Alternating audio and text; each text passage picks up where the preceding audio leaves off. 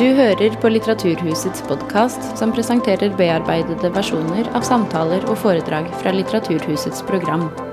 Er du interessert i mer informasjon, kan du gå til litteraturhuset.no for oversikt over alle våre arrangementer.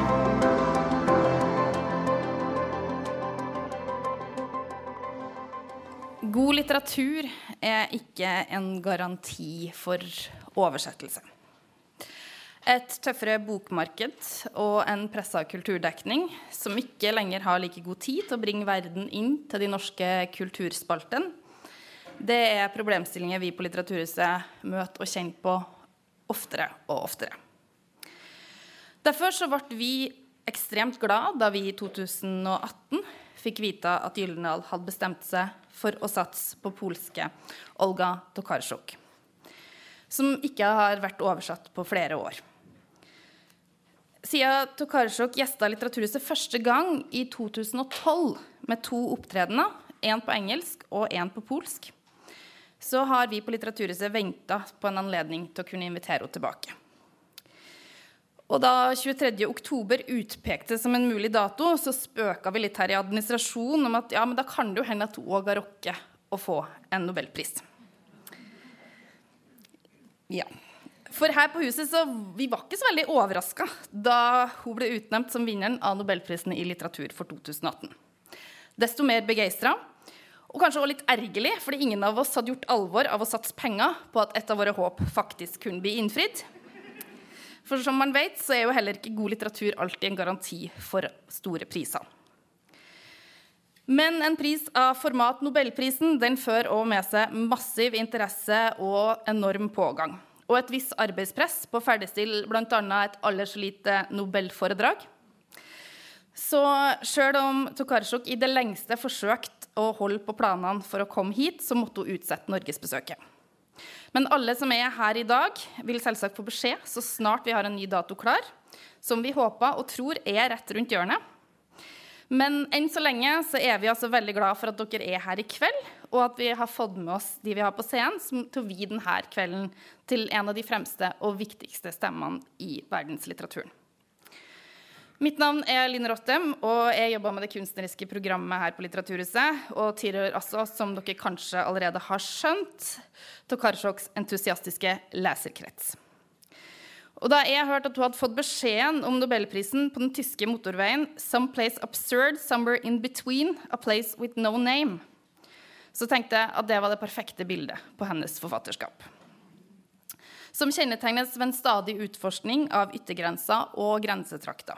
I landskap, i menneskesinnet og i litteraturen. Tokarczoks litteratur viser oss blindsonene i samfunnet og får oss til å se omgivelsene og de bitte små tingene vi omgir oss med hver dag, på en litt ny måte. Slik bare den beste litteraturen kan. Eller for å sitere nobelprisvinneren sjøl.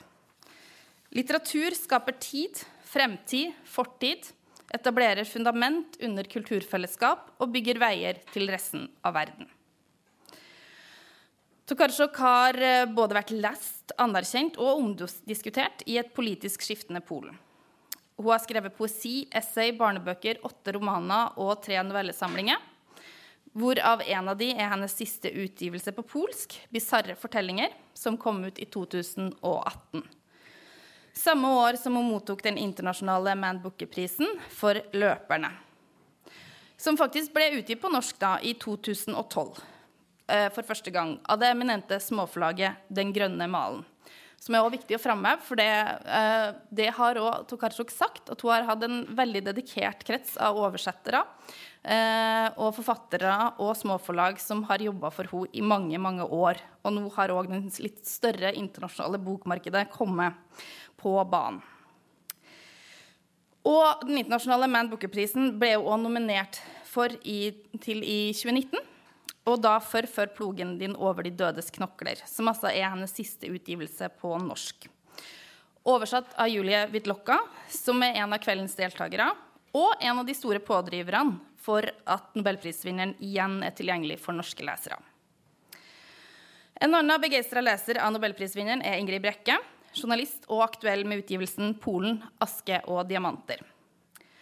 Sammen med en journalist og forfatter Marte Spurkeland, som intervjua nobelprisvinneren da hun gjesta Bjørnsonfestivalen i fjor, så skal de forsøke å gjøre oss her i salen litt klokere på hvem den polske nobelprisvinneren er, hva slags bøker hun skriver, og hvordan man kan forstå hennes posisjon i det polske samfunnet.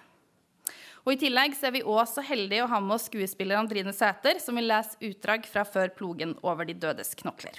Ønsk dem hjertelig velkommen.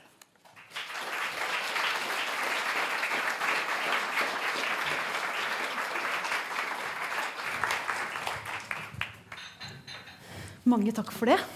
Eh, jeg tenkte at vi skulle begynne med å høre med deg, Julia. Når oppdaget du Olga Tokarczuk? Ja, altså jeg oppdaget henne egentlig ganske sent, med tanke på at hun har uh, skrevet ganske lenge. Men jeg uh, oppdaget henne ved at det var en, en dansk venninne av meg som satt og leste 'Løperne' på dansk, da, som da het Reisende. Og um, var jeg litt nysgjerrig på hvem det var, for jeg så at det var polsk navn. Og så hadde jeg ikke hørt om henne.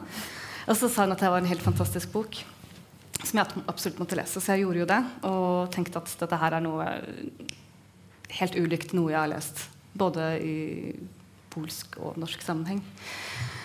Så siden da så har jeg egentlig bare prakket den på alle venner og kjente. I da 'Løperne', som er utrolig fint oversatt av Aldo Nerstepenska. Og, og, så var jo veldig takknemlig for at Gyllendal ville drive det forfatterskapet videre. Og så fikk hun jo Manbooker-prisen og da er det jo litt sånn absurd at det er en sånn forfatter som på en måte er liksom din lille lidenskap eller liksom gjemte hobby, plutselig blir liksom ja, en, en internasjonal størrelse. Da. Men det ble jo sagt her at du var en av pådriverne for at Gyldendal faktisk satset på henne. Eh, du fikk prakket henne på Gyldendal også? Nei, jeg var litt eh, Jeg, jeg anbefalte var, til dem at det var en forfatter som, eh, som burde satses på. Og, da, og så fikk hun tror jeg, den Manbooker-prisen sånn veldig rett etterpå. Så det var veldig god timing. veldig heldig med det. Uh, ja, så nå har jo hun fått uh, Nobelprisen, så resten er bare historie. Uh, hva med deg, Ingrid? Altså, du, du, er jo en som kan polsk samfunn veldig godt. Mm. Som stemme i Polen, hva vil du si er slående og karakteristisk ved Tokarczuk? Nei, Det er jo kanskje det at uh, altså hvert fall um, nå, har, nå, nå, I dagens Polen akkurat nå så har man jo denne eh, regjeringa, eh, nasjonalkonservative regjeringa, som eh, er veldig opptatt av å se verden i svart og hvitt og for og mot. og og sånn. Og Olga Tokarczuk representerer kanskje noe helt annet, nemlig noe sånn som eh, flyter av gårde og er vagt og skiftende. Og det er kanskje noe av det vanskeligste de kan få møtt. Men hun er jo veldig populær, veldig mye lest.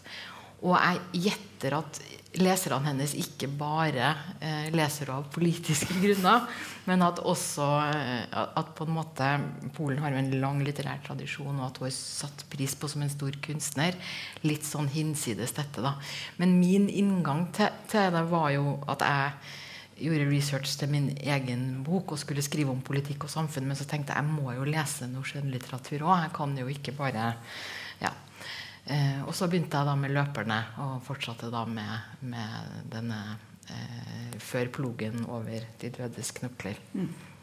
Og den skal, vi, den skal, vi, snakke mest om nå til å begynne med. Eh, Julia, kort om den tittelen. Den er jo nydelig. Hvor er den hentet fra? Den er fra William Blakes uh, 'Marriage of Heaven and Hell'. Som da er uh, en uh, poet som blir oversatt av fortelleren i i boken og hennes venn. Så den, eh, den gir litt innblikk i, litt i hva boken handler om. Hvordan man eh, si, bygger opp sin verden og sitt liv på bekostning av, av andres. Som i dette tilfellet er dyr. Ja, nettopp. Mm. Uh, hvis du skal si noe veldig kort om handlingen altså, Den foregår jo langt ute på landsbygda, helt på grensen til Tsjekkia. Ja. Det er en veldig sånn bortgjemt kant av, uh, av Polen. Uh, og vi følger Janina Dusjejko, som da er en pensjonert ingeniør. Uh, som bor i en sånn egen liten grend med ja, bare noen på, få naboer som hun passer på husene til mens de er, mens de er borte. Og hun er en veldig spesiell person. Hun, hun er jo veldig interessert i astrologi. Hun oversatte oversetter William Blake, og hun eh, Altså, dyrene har en veldig spesielt, eh, spesiell plass i hjertet hennes. Hun har to hunder som, eh, som blir borte. Som er utgangspunktet for, for fortellingen. Mm. For da er det mm, Plutselig så finner hun at eh, en av naboene hennes er død. Han blir kvalt av et bein. Eh, og det følger en rekke flere mord eh, på prominente menn i bygda. Og da er hennes teori eh, er at det er dyrene som tar hevn, siden alle disse mennene var med i det lokale jaktlaget. Vi skal høre litt om hvordan det låter, og da har vi fått Andrine Sæther, som skal lese for oss fra 'Før plogen over de dødes knokler'. Skal vi se. Sånn. Jeg er kommet i den alderen og dessuten i en slik tilstand hvor jeg alltid burde vaske føttene mine grundig før jeg legger meg, i tilfelle ambulansen henter meg om natten. Hvis jeg hadde sjekket hva som foregikk på himmelen i efemeridene den kvelden, ville jeg overhodet ikke ha gått og lagt meg. Jeg sov imidlertid veldig dypt, godt hjulpet av humlete og to piller valerian. Da jeg ble vekket midt på natten av at noen banket på døren, voldsomt, hemningsløst og illevarslende, var jeg derfor ikke i stand til å komme til meg selv. Jeg tvang meg opp og sto og svaiet ved siden av sengen, fordi den søvnige og skjelvende kroppen ikke var i stand til å gå fra søvnens uskyld til våken tilstand. Jeg ble svimmel og mistet balansen, som om jeg hvert øyeblikk skulle besvime. Dessverre har dette skjedd flere ganger i det siste på grunn av plagene mine. Jeg må sette meg ned og gjenta for meg selv. Jeg er hjemme. Det er natt. Noen hamrer på døren. Og først da klarte jeg å få nervene under kontroll. Mens jeg lette etter tøffelen i mørket, hørte jeg at den som banket på, gikk rundt huset og mumlet. Jeg tenkte på peppersprayen i sikringsskapet nede, som Dionysio hadde gitt meg av krypskytterne. Fant frem til den kjente, kjølige beholderen, og rustet med denne skrudde jeg på lyset utenfor. Jeg så ut på verandaen gjennom det lille vinduet. Hørte det knase i snøen. Og naboen min, han jeg kaller for Duglaus, dukket opp i synsranden. Han holdt den gamle saueskinnsfrakken sin tett inntil kroppen. En frakk han ofte hadde på seg når han jobbet utenfor huset. Under frakken så jeg to bein i stripete pysjamas og tunge fjellstøvler. Kan du åpne døren? sa han. Han kastet et forundret blikk på den tynne lindressen min. Jeg sover i klærne som professoren og kona hans ville kvitte seg med i fjor sommer, og som minner meg om min ungdom og datidens mote. På den måten forener jeg det nyttige og det sentimentale. Og uten å unnskylde seg gikk han inn. Kle på deg, er du snill. Store fot er død. Et øyeblikk mistet jeg taleevnen. Og uten å si noe trakk jeg på meg de høye vinterstøvlene og kastet på meg den første og beste fleecegenseren. I lyset fra verandalampen forvandlet snøen seg til en langsom, søvnig dusj. Duglaus sto, sto taus ved siden av meg, høy og slank, beinete, som om han var tegnet med et par blyantstreker. For hver bevegelse han gjorde, drysset snøen av ham som melis av en bolle. Hva mener du med død? spurte jeg til slutt med klump i halsen mens jeg åpnet døren. Men Duglaus svarte ikke. Han sa stort sett lite. Han har utvilsomt Merkur i et taust tegn. I steinbukken, tror jeg.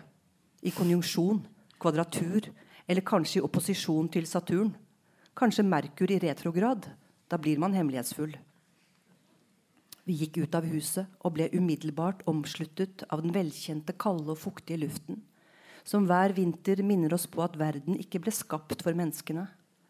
Og minst halve året lar den oss merke hvor uvennlig innstilt den er til oss. Frosten knadde seg brutalt inn mot kinnene våre, og ut av munnen strømmet det hvite dampskyer. Verandalyset slo seg automatisk av, og vi gikk gjennom den knirkende snøen i stummende mørke. Og bare Doglaus hodelykt stakk hull på mørket i et punkt som forflyttet seg foran oss. Jeg gikk etter ham i natten. Har du ikke lommelykt? spurte han. Jo, det hadde jeg. Men hvor den lå, kunne jeg først finne ut av i morgen. Sånn er det alltid med lommelykter. De er bare synlige i dagslys. Huset til Store Fot lå noe avsides til, høyere oppe i terrenget enn de andre husene. Det var et av tre som var bebodd året rundt. Det var bare han, Duglaus og jeg som var fastboende og ikke redde for vinteren. De andre beboerne stengte husene sine allerede i oktober, tømte rørene for vann og dro tilbake til byen. Vi svingte vekk fra den brøytede veien som gikk gjennom hele bebyggelsen, og delte seg i stier i den dype snøen som ledet til hvert enkelt hus. Stien til Storefots hus var så smal at man måtte sette den ene foten foran den andre og hele tiden holde balansen. Det kommer ikke til å bli et hyggelig syn, sa Duglaus mens han snudde seg og blendet meg fullstendig. Jeg forventet ikke noe annet. Han var stille et øyeblikk. Så sa han, som om han prøvde å forklare seg. Jeg ble bekymret av lyset som sto på i kjøkkenet hans, og den sørgelige bjeffingen til hunden. Hørte du ikke noe? Nei, jeg hørte ingenting. Jeg sov, bedøvet av humle og valerian. Hvor er hunden nå? Jeg tok henne med hjem og ga henne mat. Jeg tror hun rotet seg ned. Igjen et øyeblikks stillhet. Han pleide å legge seg tidlig og skrudde av lyset for å spare strøm, men nå sto det på hele tiden. Jeg så en lysstripe over snøen fra vinduet på soverommet mitt. Jeg gikk dit og tenkte at han kanskje hadde drukket seg full, eller gjort noe mot hunden siden den ulte sånn. Vi gikk forbi den falleferdige låven, og litt senere lokket lommelykten til Duglaus to par grønne og fluoriserende øyne ut av mørket.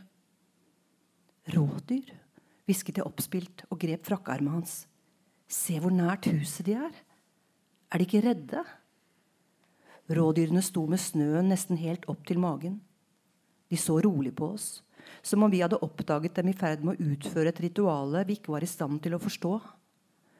Det var så mørkt, så jeg klarte ikke å se om det var de samme frøknene som hadde kommet fra Tsjekkia denne høsten, eller om det var noen nye. Og hvorfor bare to? De andre var minst fire. Gå hjem sa jeg og viftet med armene. Rådyrene rykket til, men ble stående.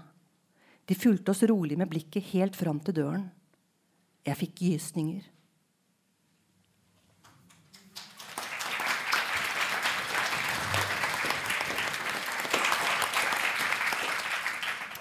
Jeg leste at Dugorchuk selv hadde uttalt om denne boka at Eh, ja, jo, hun var jo hun var litt fascinert av krimsjangeren. Det kunne være gøy å, å, prøve å leke litt med den. Men det å skrive en klassisk krim hvor det bare er en gåte som skal løses, et mysterium, det, det var ikke noe for henne. Hun måtte tilsette litt feminisme og litt dyrevelferd, for da, da ville det bli sus over sakene. Mm. eh, hvis du skal si noe om Jonina, altså hovedpersonen her, eh, opptatt av astrologi, altså, ser verden og hendelsene i den gjennom det. Og, og har veldig, veldig, stor tro på dyrenes eh, evne til å gripe inn og, og styre ting. Mm. Eh, hvordan, hvordan, vil du karakterisere henne? Altså, hun, er veldig, altså, hun, er jo en veldig sær person i utgangspunktet, men det er også litt det at hun er en hun er jo en outsider. Hun er en eldre kvinne. Altså, som hun selv påpeker, er jo Eldre kvinner skal ikke ses eller høres. De blir jo aldri tatt på alvor. Så det gjør jo at hun føler seg at hun ikke blir sett. Eller hennes, eh, hennes sak blir ikke hørt. Men det gjør også at hun er i en sånn posisjon at eh, siden hun ingen måtte legge merke til henne, så kan hun være den som observerer og får med seg alt. Og så er det jo når man hører utdraget her, så får man på en måte veldig sånn fint innblikk i hvem, altså hvordan hun er og hvordan hun tenker. Og altså F.eks. det med at hun ja, forener det nyttige og sentimentale. At hun gir alle kallenavn. For vi mener at navn det er, eh, det er, noe upassende. At det er atskilt fra Det er en ikke riktig måte å bruke språket på. Det er atskilt fra personen. Så hun kaller folk for storfot og duglaus og det ene og det andre. Men, øh, men en krimfortelling altså Den boken her er veldig annerledes enn øh, enn de andre bøkene i forfatterskapet. Altså, I måten den er konstruert. For hun jobber jo veldig mye med f.eks. i 'Løperne', men som med andre bøker, at det er uh, altså flere fragmenter, det er flere fortellinger som ofte uh, flettes inn i hverandre og henger sammen. Ofte med en sånn overgripende forteller, noen ganger ikke. Mens her da går vi på en måte i hele lengden inn i hodet til Janina.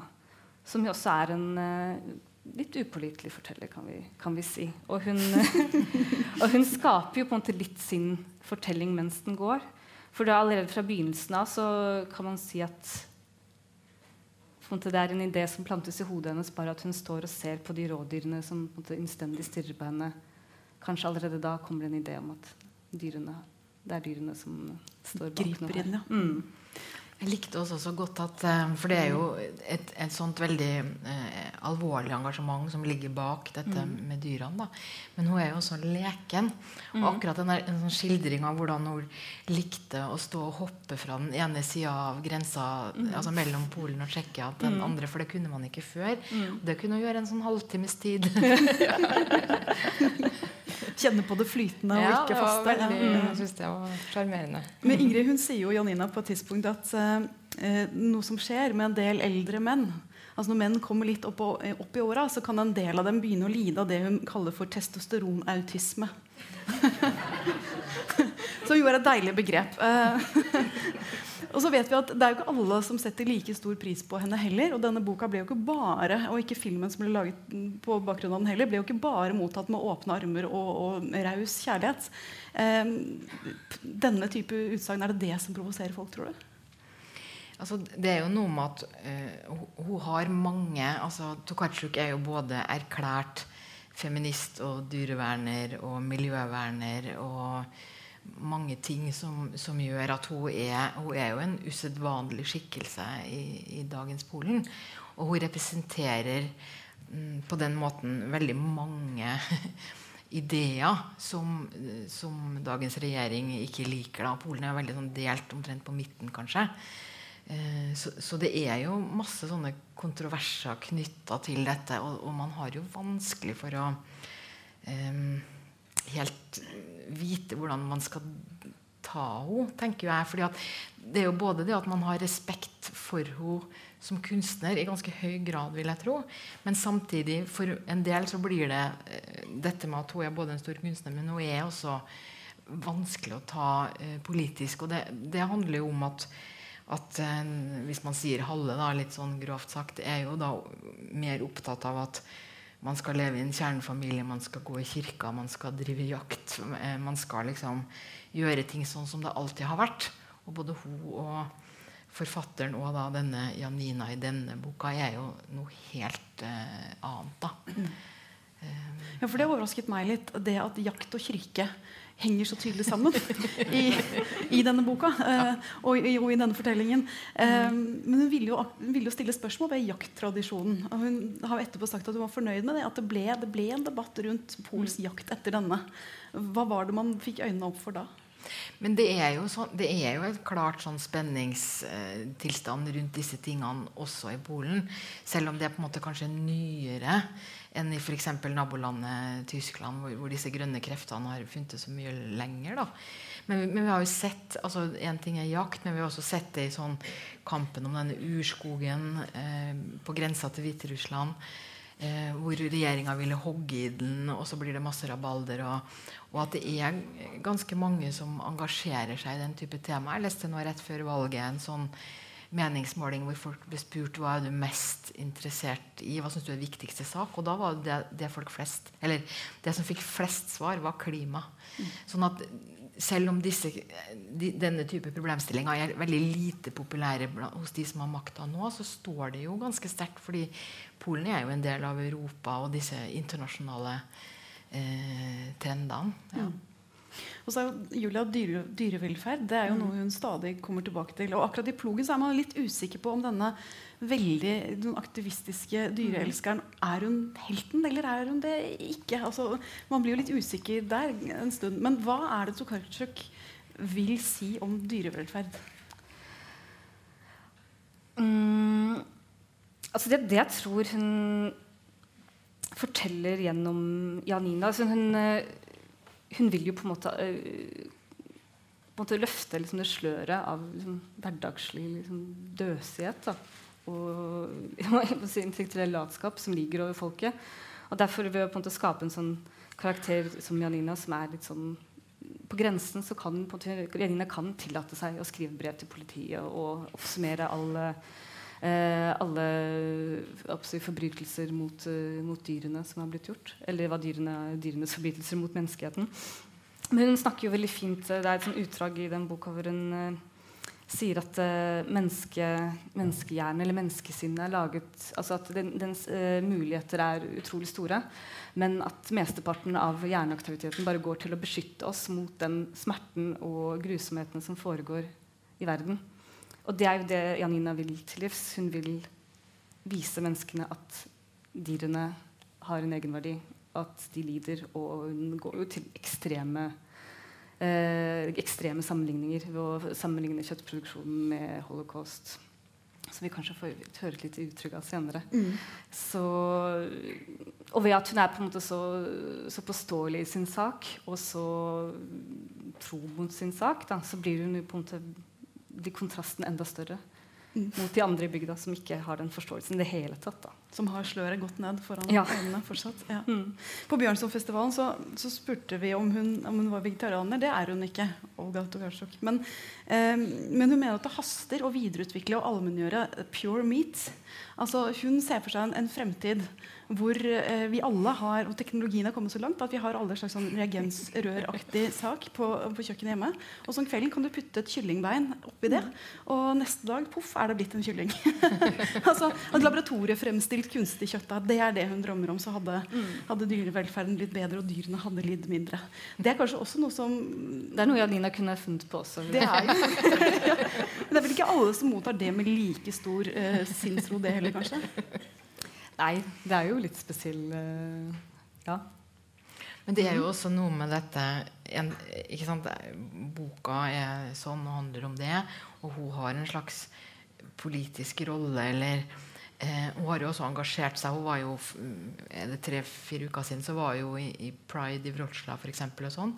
Men jeg tenker også kanskje utenfra eller det er noe med at, at, man nesten overdriver hennes rolle som aktivist litt mot hennes vilje. Uh, fordi det også er sånn i dag i Polen at du blir aktivist enten du vil eller ikke. At det er kanskje ikke sånn at hun altså, Tokarczuk selv mener å være så ekstremt politisk som hun ofte leses som. Fordi hun er i denne verdenen hvor du er enten støtter regjeringa og, er svart-hvitt eh, altså, må tenke sånn svart-hvitt og alle er med eller mot og sånn. Eller så er du en slags opposisjonell aktivist. Og det er en ganske vanskelig posisjon å være i. og kanskje særlig, altså Det er vanskelig for journalister, for eksempel, men jeg tenker at det er kanskje ekstra vanskelig for en kunstner som egentlig ikke har så lyst til, da, antagelig, nå bare gjetter jeg, altså, til å være i denne eh, eh, Man vil jo ikke være en, en, en slags partipolitiker, eller, ikke sant? Man, man, man er jo en samfunnsengasjert kunstner. Og det kan man så lett være i Norge, men det er mye vanskeligere når alt blir så tilpissa. Mm. Så det å bli mottatt som den flytende på den ene siden av grensen på den andre som du kanskje er, er ikke mm. så, det er ikke så lett å bli lest på den måten? Jeg tror det er veldig vanskelig. Ja. Ja. Altså, vi skal høre et utdrag til eh, fra litt lenger ut i plogen. Og igjen Andrine Sæther også. Skal vi se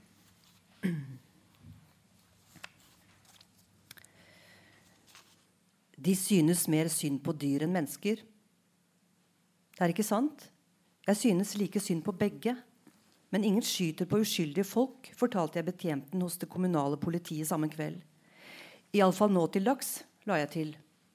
Det er sant, vi er et lovlydig land, bekreftet betjenten. Han virket godmodig og ikke spesielt oppvakt. Det er dyrene som vitner om landets tilstand, holdningen til dyrene. Dersom folk er bestialske overfor dyr, kan ikke noe demokrati eller noe som helst annet hjelpe oss, sa jeg. På politistasjonen hadde jeg bare avlagt en rapport. De avfeide meg. De ga meg et ark, og jeg skrev ned det som var nødvendig. Jeg tenkte at det kommunale politiet også var en offentlig institusjon som sørget for lov og orden, og derfor gikk jeg dit senere. Jeg lovte meg selv at dersom det ikke hjalp, ville jeg gå til påtalemyndighetene dagen etter. Til Svarte Frakk. Og rapportere et mord. En ung og kjekk mann som lignet litt på Paul Newman, tok en bunke med ark ut av skuffen og lette etter en penn. En kvinne i uniform kom inn fra det andre rommet og satte en full kaffekopp foran ham. Har De lyst på kaffe? spurte hun. Jeg nikket takknemlig. Jeg var forfrossen. Beina gjorde vondt igjen. Hva tror dere? Hvorfor tok de ikke med seg liket? spurte jeg uten å forvente svar. Begge virket overrasket over besøket mitt og visste ikke helt hvordan de skulle oppføre seg. Jeg tok imot kaffen fra den hyggelige damen og svarte på mitt eget spørsmål. Fordi de ikke engang var klar over at de hadde drept ham. De skyter ulovlig på alt, så de skjøt ham også og glemte ham. De tenkte han ville falle om i buskene et sted, og at ingen ville legge merke til at de hadde drept et villsvin. Utenfor jaktsesongen. Jeg tok en utskrift ut av vesken og skjøv den under nesa på mannen. Jeg har undersøkt alt. Se her. Det er mars, og det er ikke lov å skyte på villsvin lenger, avsluttet jeg fornøyd, og tenkte at det ikke var noe å utsette på resonnementet mitt, selv om det logisk sett var vanskelig å overbevise noen om at det var lov å drepe 28.2., men ikke dagen etter. Fru Dvorsejko, svarte Paul Newman, dette ligger virkelig ikke innenfor ansvarsområdet vårt. De kan gå og melde saken inn til veterinæren. Han vet hva som bør gjøres i slike tilfeller. Kanskje villsvinet hadde rabies? Jeg satte ned koppen. Nei, han som drepte ham, hadde rabies, ropte jeg. Kanskje fordi dette var et argument jeg kjente veldig godt. Flere dyremord blir bortforklart ved å si at dyret hadde rabies. Han ble skutt i lungene og døde sikkert under enorme lidelser. De skjøt etter ham, men trodde han rømte. Veterinæren holder sammen med dem. Han jakter, han også. Mannen så rådløst på kollegaen sin. Hva forventer de av oss? Få fart på saken, straff de skyldige, endre loven. Det er for mye. De kan ikke ønske alt det der, sa han. Jo, det kan jeg. Jeg bestemmer selv hva jeg kan ønske, ropte jeg illsint. Han ble perpleks. Situasjonen var kommet ut av kontroll. Greit, greit, vi skal melde det inn. Til hvem? Først ber vi Jegerforbundet om en forklaring. La dem uttale seg. Dette er heller ikke det første tilfellet, sa jeg. For på den andre siden av høysletten så jeg en hareskalle med skuddhull. Vet dere hvor det var? Like ved grensen. Nå kaller jeg skogkrattet for Skalleplassen. Jegerne kan ha mistet en hare. Mistet? ropte jeg. De skyter på alt som beveger seg. Jeg ble stille fordi det føltes som om en stor knyttneve slo meg i brystet av all kraft. Til og med hunder. Hundene i bygda dreper også dyr av og til. De har jo hunder selv. Jeg husker at det var klager på dem i fjor. Jeg frøs til. Slaget gjorde veldig vondt. Jeg har ikke hunder lenger. Kaffen var dårlig. Det var pulverkaffe. Jeg kjente den i magen som en krampe. Jeg bøyde meg. Er det noe galt? spurte kvinnen. Ingenting, svarte jeg. Man har sine plager. Jeg burde ikke drikke pulverkaffe og råder dere til det samme. Det er dårlig for magen. Jeg satte bort koppen. Så vil dere skrive rapporten? spurte jeg helt saklig, trodde jeg. De utvekslet blikk igjen, og mannen dro motvillig til seg skjemaet. Greit, sa han, og jeg kunne nesten høre hva han tenkte. Jeg skriver rapporten, så lar hun meg være i fred, men viser den ikke til noen. Så jeg la til. Og jeg vil gjerne ha en datostemplet kopi med deres underskrift. Mens han skrev, prøvde jeg å roe tankene. Skjønt jeg tror det hadde oversteget sin tillatte hastighet der de føk av sted gjennom hodet mitt. Og på merkelig vis kom de seg inn i kroppen min, inn i blodet. Paradoksalt nok ble jeg fylt av en merkelig ro som kom fra føttene, fra jorden, det var en tilstand jeg kjente igjen. En tilstand av klarhet. Guds vrede. Forferdelig og ustanselig. Jeg kjente hvordan det klødde i føttene. Hvordan en ildstrøm blandet seg med blodet, og blodet rant fort, bar ilden med seg til hjernen, og nå glødet den. Fingertuppene og ansiktet ble fylt av ilden, som om hele kroppen ble omgitt av en lysende aura som løftet meg opp, rev meg løs fra bakken. Bare se hvordan disse prekestolene fungerer. Det er ondskap. Det må kalles ved sitt rette navn. Slu, utspekulert, sofistikert ondskap. Å bygge høyhekker, fylle dem med ferske epler og hvete. Lokke til seg dyrene og skyte dem i hodet i skjul fra prekestolen. Begynte jeg med lav stemme, blikket boret fast i gulvet. Jeg kjente at de så urolig på meg mens de fortsatte med sitt. Jeg skulle gjerne ha kjent dyrenes skrift, fortsatte jeg. Tegn jeg kunne ha brukt for å skrive dem en advarsel. Hold dere unna. Denne maten dreper dere. Hold dere unna prekestolene. Det er ingen som forkynner noen evangelier fra dem. Dere får ikke høre noen gode ord herfra. Ingen vil love dere frelse etter døden. Ingen vil føle medynk for deres stakkars sjeler, for dere har ikke noen sjel. De kommer ikke til å se sin neste i dere. De kommer ikke til å velsigne dere. Selv den usleste forbryteren har en sjel, men ikke du, vakre rådyr. Eller du, villsvin. Eller du, villgås. Eller du, gris. Eller du, hund. Drap har blitt unntatt fra loven, og siden det passerer utstraffet, legger ingen merke til det lenger. Og siden ingen legger merke til det, eksisterer det ikke. Når dere går forbi butikkvinduer med røde skanker av parterte lik, hva tror dere det er? Dere tenker ikke engang over det, ikke sant? Eller når dere bestiller grillspyd eller koteletter, hva får dere servert? Det er vel ikke så farlig. En forbrytelse har blitt erklært som noe normalt. Den har blitt en hverdagslig handling. Alle begår den. Det er slik verden ville ha sett ut dersom konsentrasjonsleirer ble normen. Ingen ville ha sett noe galt i det. Jeg sa dette mens han skrev. Kvinnen hadde gått ut, og jeg hørte henne snakke i telefonen.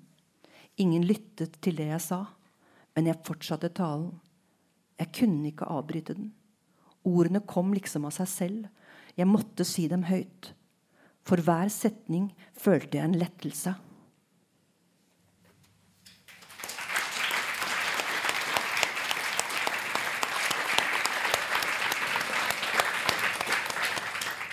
Tusen takk. Julia, jeg leste denne boka før sommeren i fjor, og da var det jo på svensk. Jeg leste den. Det er veldig fint eh, i din oversettelse også. Så. Tusen takk. Ja. Hva er utfordringen når man skal oversette Tokarczuk til norsk? Oh, hmm. altså, hun har en veldig særegen litterær stemme som er litt litt kinkig å få til på norsk. Fordi altså, polsk er generelt altså, et språk som kan altså, rommer mye. Du kan si veldig mye på puls. Du kan ha mange, veldig mye informasjon. Du kan ha lange setninger. altså Grammatikken tåler det. Norsk, I norsk så må du liksom dele opp. Så må det har jo vært å prøve å liksom, beholde den stemmen hennes til Janina Dusjeko, som veksler liksom, mellom den måte helt muntlige eh, det hverdagsspråket da, og den eh, Blake-inspirerte, litt mer sånn høystemte tonen. Så det var jo en utfordring. Også det med at hun eh, Hun er jo utrolig altså, Hun kan vanvittig mye. F.eks. alt det med det, astrologien og sånn. Det er jo noe jeg måtte sette meg inn i. Jeg fikk jo veldig god hjelp til det. Og, og også det med å Altså De hadde jo disse Blake-diktene som Janina og Dijo, hennes venn, gjendikter til polsk. Som så skal gjendiktes til norsk. så det er mange, mange litt sånne, sånne type ting. Men det er jo først og fremst en, en glede å kunne være så liksom, tett på hennes, på hennes, språk og hennes verden. Og man blir bare får så respekt for hvordan hun klarer å konstruere hele denne fortellingen på en så god måte. Så ja, det er fantastisk. Men det er ganske stor forskjell på uh, denne boka uh, mm. før din plog over de dødes knokler og løperne, f.eks. Mm. Um, er det litt spesielt for henne at hun klarer å skrive så vidt forskjellig fra seg selv? Ja, altså de er jo På en måte så er de ganske forskjellige. Men så er de hun jobber, har jo på en måte litt sånn samme overordnede prosjekt i alle bøkene hun skriver. For hun vil jo Uh, hun går jo på en ut ifra en holdning om at virkeligheten er sammensatt. Og alle sitt perspektiv på virkeligheten er sant. Og hun, det er disse som til sammen skaper virkeligheten, så virkeligheten er mangfoldig. Så hun er interessert i de enkelte fortellingene, hvordan disse knyttes sammen, altså også på tvers av tid og, og sted.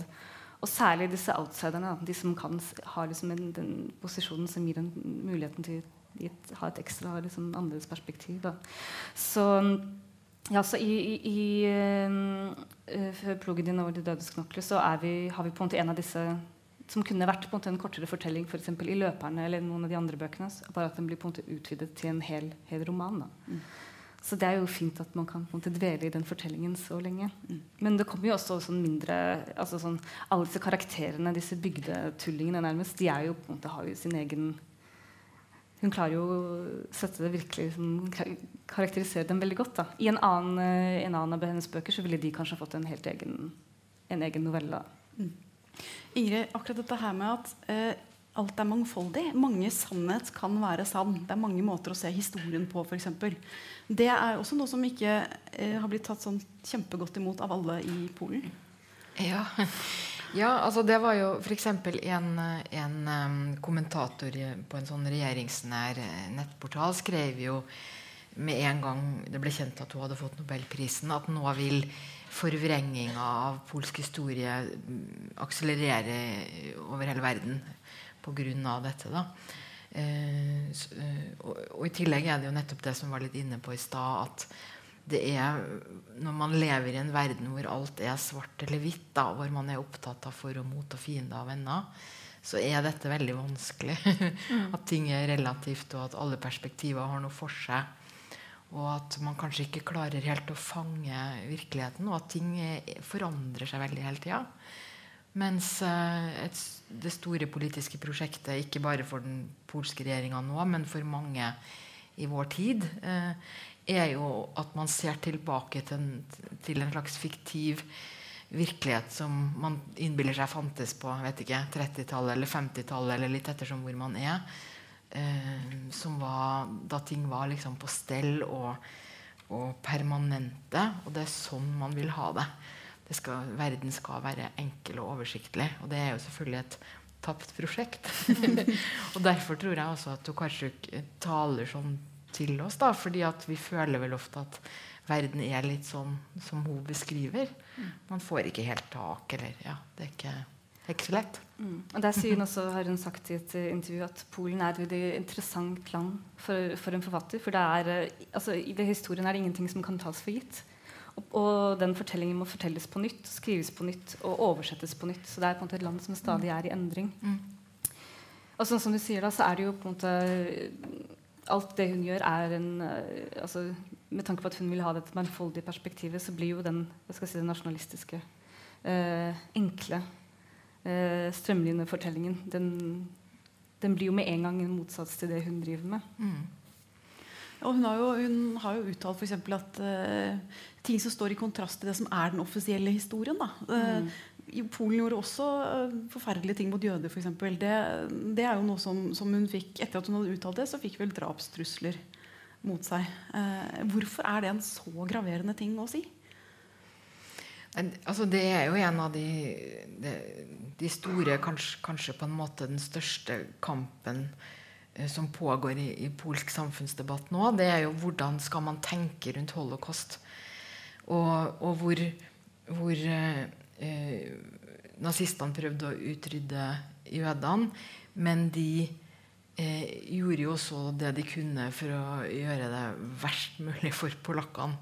Ikke sant? De okkuperte landene utnyttet dem som tvangsarbeidere og drepte mange. ikke sant? Sånn.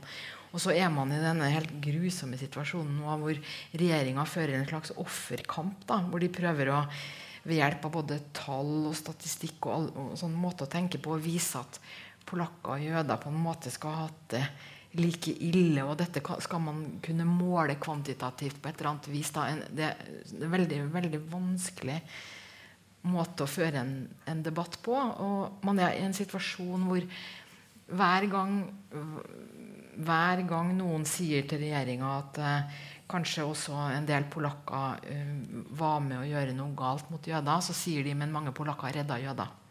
Og så er det den historien de vil fortelle, og så føler man bare at man kommer aldri og, og, Det er ikke mulig å snakke om det da, ut ifra det eh, ståstedet. Og hver gang noen sier sånn som hun, så er det en slags trussel, for da sårer hun nasjonen og sjelen til ja, alt dette. Det er kjempekomplisert. Ja.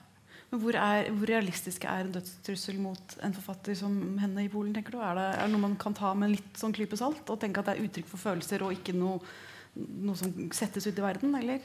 Altså jo, Den gangen fikk hun jo politibeskyttelse, og det hadde hun vel neppe fått hvis det ikke ble oppfatta realistisk. Eh, men så kan man jo også si Polen er jo et veldig fredelig land, eh, heldigvis. På den annen side, for mindre enn et år siden, så ble jo borgermesteren i Gdansk knivstukket og døde av skadene. Det er jo hvor politi altså Han ropte politiske slagord, han var også psykisk syk. Så det er litt sånn komplisert. Men man har jo også sett en økning i vold f.eks. mot homofile nå. Fordi klimaet er så utrolig hatefullt. da. Så jeg tenker jo at, eh, at faren for at ting tyter ut som vold, øker for hvert år man driver med dette hatet, som er helt ekstremt nå. Og nå virker det jo heldigvis som det har roa seg litt personlig for Tokarczuk. Altså nettopp ved det at hun f.eks. Mm, var, deltok på pride i Wroclaw og altså sånne ting. Det hadde hun vel neppe kunnet gjort, tror jeg. Um, men, men det, det, er en litt skummel eh, situasjon. Ja. Mm. Uh, Julia, det har jo tatt omverdenen litt tid å oppdage Togarczuk. Eh, mm. Bøkene kommer ut på polsk, og så blir de mottatt der. Og så går det noen år, og så kommer de på norsk. Altså Plogen, mm. som du har oversatt nå, eh, kom, jo på norsk, kom jo på polsk i 2009, og nå ja. er den her. Mm. hvorfor tar det oss og andre også litt tid å oppdage henne, tror du? Hmm.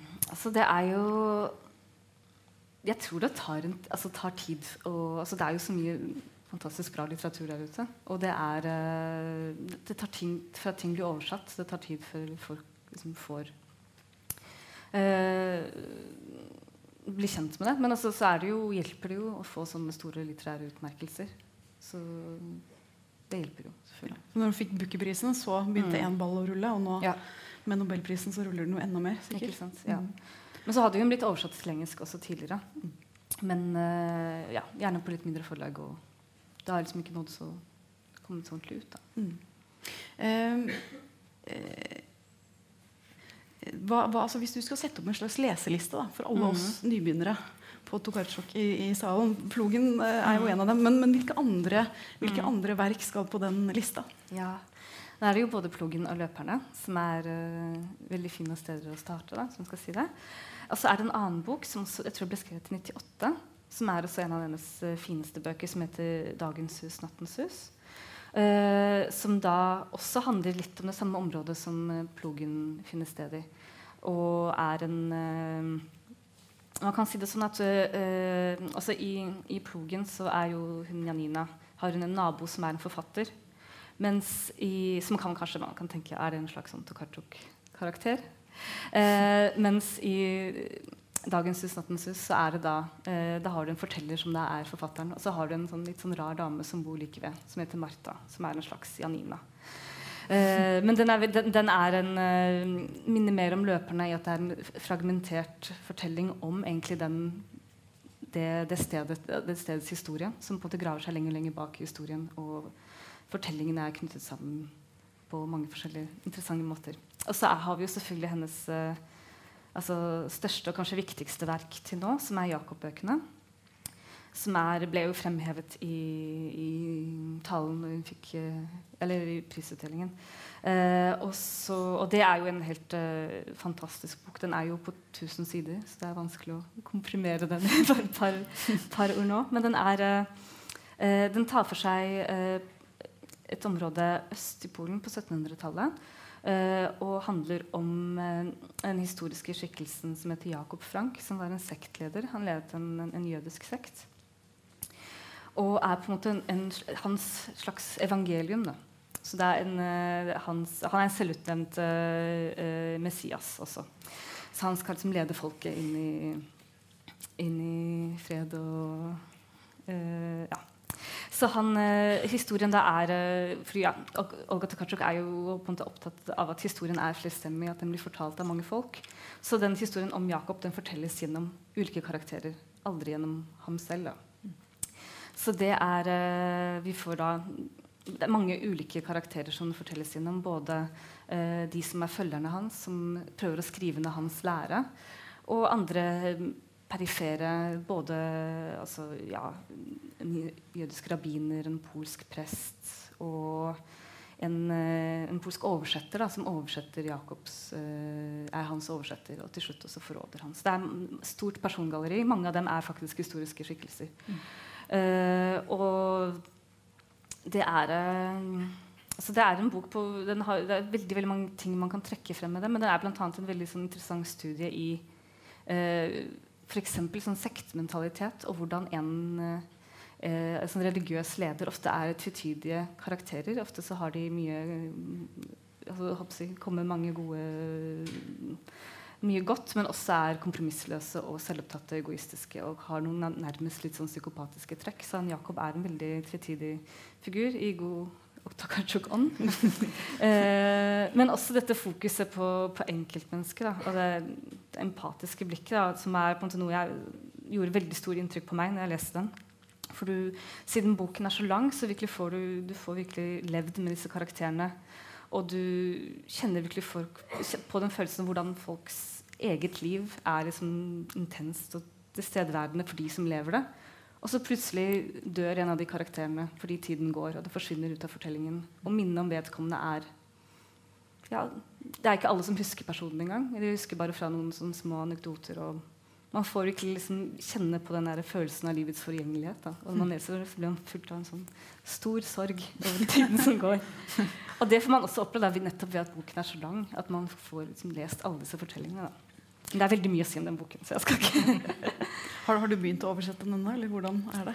Ikke ennå, men eh, det, den skal komme. Den skal komme. Mm. Eh, Ingrid, hvordan var eh, reaksjonen i Polen da hun fikk eh, Nobelprisen? Var det, var det stor feiring? Ja, det, det, var det. Men det var også mye annet. da, og En veldig spesiell reaksjon var jo, som egentlig begynte i forkant, det var jo den polske kulturministeren Pjotr Glinski, som det, valgkampen, altså Valget var jo omtrent samtidig med, med Nobelprisen. Så Da valgkampen var på sitt mest intense, så valgte han å sende en tweet hvor han skrev at uh, Dette var jo før prisen hvor han skrev at han hadde prøvd å lese en bok av Olga Tokarczuk, men gitt opp etter noen sider og liksom lagt den bort. Og Det sier jo noe om hennes posisjon at i en valgkamp så føler kulturministeren at dette er noe han vil prioritere å fortelle. Og det er jo en sånn dissing og, ja, snakke hun ned, da. At hun er ikke noe test og sånn. Eh, og så fikk hun jo Nobelprisen, da. og Det var jo fortsatt valgkamp, men ja. Eh, og da eh, sendte han to tweeter, og den ene var sånn eh, 'Gratulerer så mye'. Og så var den litt sånn eh, det, er så, det, det, er kjempebra at polsk kultur har, nyter så god anseelse i utlandet. Eller, altså En type sånn litt rund formulering, men gratulasjonen var der. Og så sendte han en til. Eh, og nå skal han gi det et nytt forsøk da, med sånn blunkefjes. Men det er jo ganske spesielt, altså. Og, og eh, jeg refererte jo i stad til en sånn veldig negativ eh, kommentar.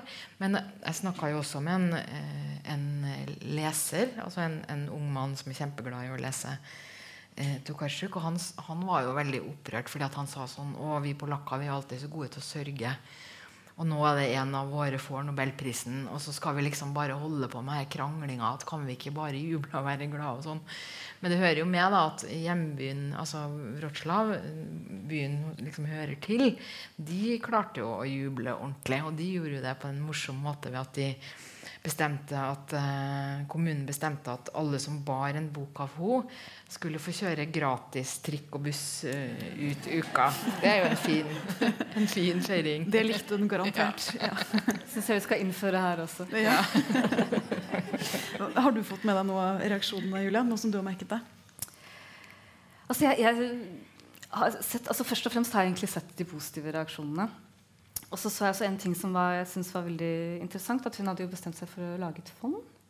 Eller en stiftelse. Ja, eh, nå som skal eh, ha, være i Wrocław, tror jeg. Eller ha sitt hus i Wrocław. Som skal være støtte opp under eh, kreativ, eh, kreativt arbeid, skriving og oversettelse. Og sånn. så det er jo også en veldig fin eh, markering av at hun får den prisen. For man kan jo tenke hva man vil av liksom, bakgrunnen for hvorfor eh, akademien gir henne den prisen. Men det får en utvilsom en politisk eh, et, Det gir et politisk signal uansett. Mm. Og det tror jeg Polen kan ha godt av. Mm. Eh, men du nevnte jo da vi hadde en liten sånn prat på bakrommet her før vi, Du har også snakket med en til. Som, ja. som eh, ja. ja. fortell om han. Jo, det, det, er jo også en, en ung, ung, mann som har lest masse Tokarczuk og er veldig glad i henne. Men han sa til meg at eh, eh når det først var en fra Polen som skulle få denne flotte prisen, så var det litt synd at det skulle være hun, fordi hun skriver ikke så veldig polsk. Og dette er en liberal person, altså ikke noe med det. Um, og jeg tenkte mye på dette på hva, hva liksom betyr det. Og så tenkte jeg at kanskje er det litt Han er veldig glad i den klassiske polske litteraturen. da. Så kanskje ligger det en slags sorg i det over at ha, man har så veldig mye litteratur som blir så elska i hjemlandet, men som kanskje ikke helt har nådd ut, og som er vanskelig for oss andre å liksom forholde seg til. Um, men så tenkte jeg også at jeg tenker på det som ganske så polsk. Altså, han tenker på det som veldig kosmopolitisk litteratur som liksom kunne vært skrevet hvor som helst. Men det tenker jo ikke jeg. Jeg, jeg vet ikke om jeg, altså jeg tenker i hvert fall Det kunne i hvert fall ikke være norsk. Altså, Hvorfor ikke? Klarer du, klarer du å sette ord på det?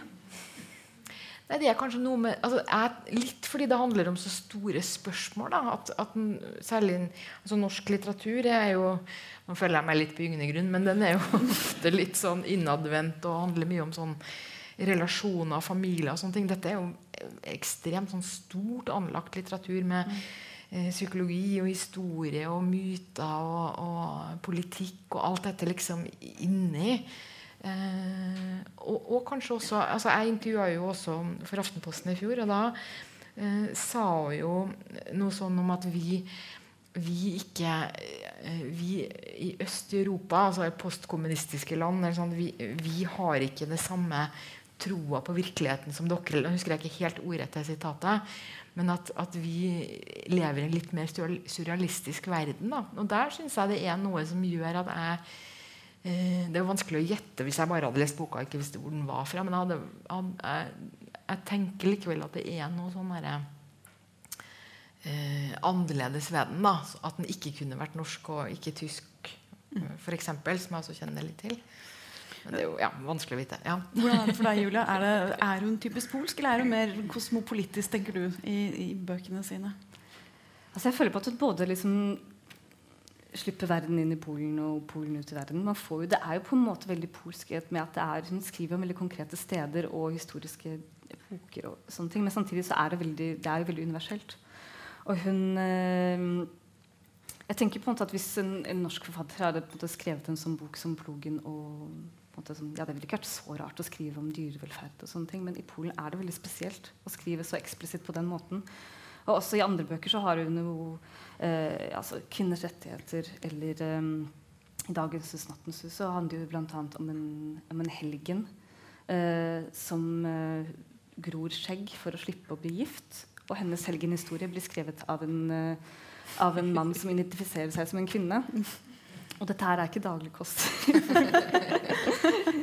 eh, så det er, men det så hun også bare at det kjennetegnes ved en sånn enorm sånn overskudd av fantasi. Og tenker så fritt. Da hun kan sånn, trekke de store linjene og det utrolig partikulære. Det er det som gjør henne som en stor forfatter også. Ja.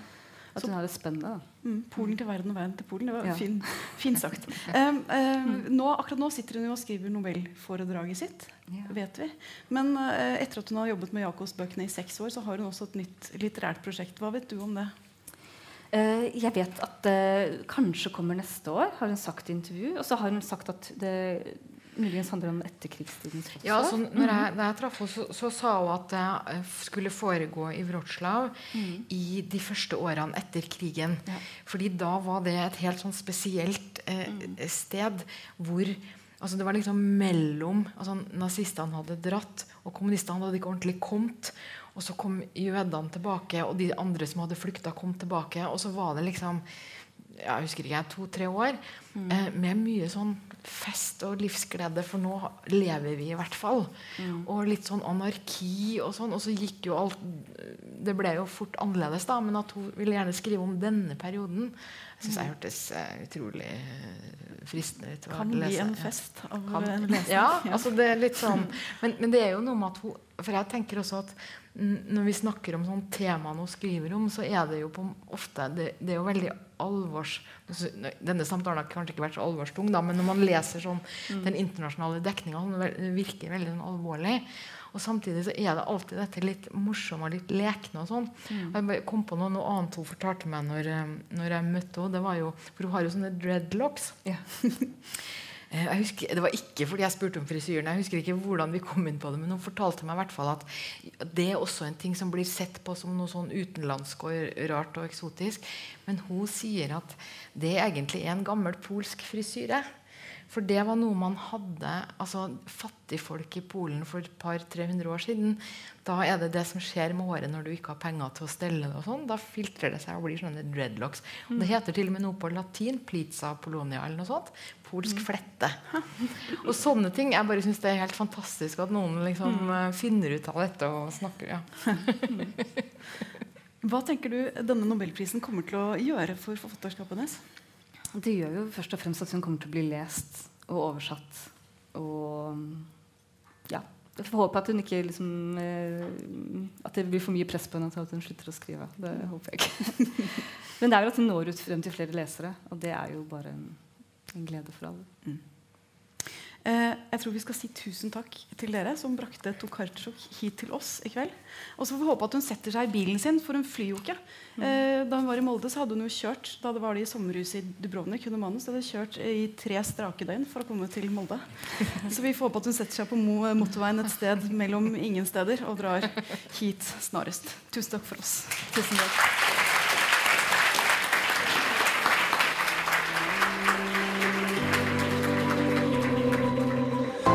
Du har hørt på Litteraturhusets podkast, som presenterer bearbeidede versjoner av samtaler og foredrag fra Litteraturhusets program. Del gjerne podkasten med familie og venner via iTunes eller Soundcloud om du liker det du har hørt. Følg oss også på Facebook og på litteraturhuset.no for informasjon om flere aktuelle arrangementer. Musikken er laget av Apotek.